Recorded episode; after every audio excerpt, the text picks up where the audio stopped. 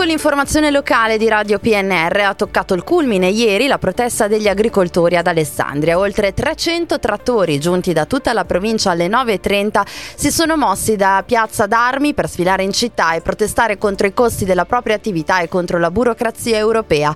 Tutto si è svolto pacificamente senza incidenti al netto degli annunciati disagi alla circolazione stradale nei tratti interessati.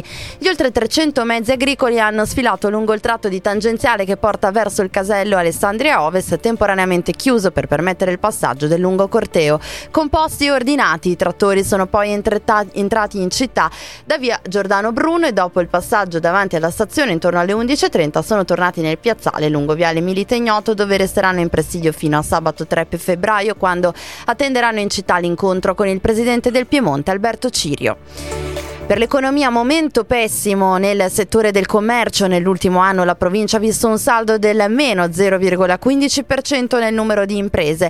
In concreto nel 2023, secondo i dati della Camera di Commercio, in provincia sono nate 2.088 nuove imprese e ne sono cessate 2.151.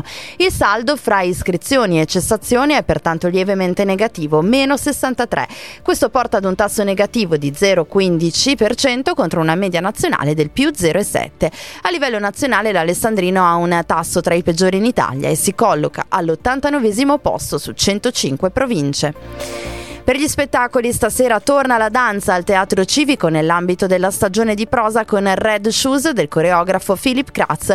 Sostituisce per gli abbonati il previsto spettacolo della Kibbutz Contemporary Dance Company annullato nei mesi scorsi per via della guerra in Israele, luogo di provenienza della compagnia. Domani sera sempre al Civico nuovo appuntamento con il Perosi Festival che propone il recital per piano e violino del duo composto da Elena Cecconi e Ana Ilic. Infine lo sport, ancora una sconfitta per 0 a 3, la seconda in quattro giorni per il Dertona Calcio.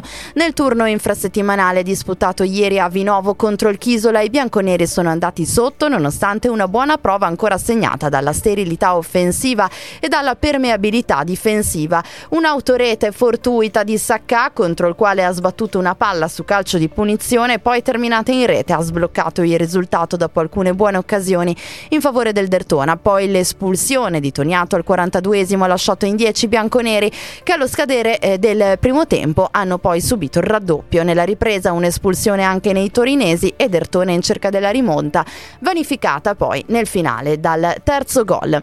Era l'ultima notizia, ha collaborato in redazione Massimo Prosperi, ha curato l'edizione Stefano Brocchetti, tutti gli approfondimenti su radiopnr.it, ora gli aggiornamenti con Trebi Meteo.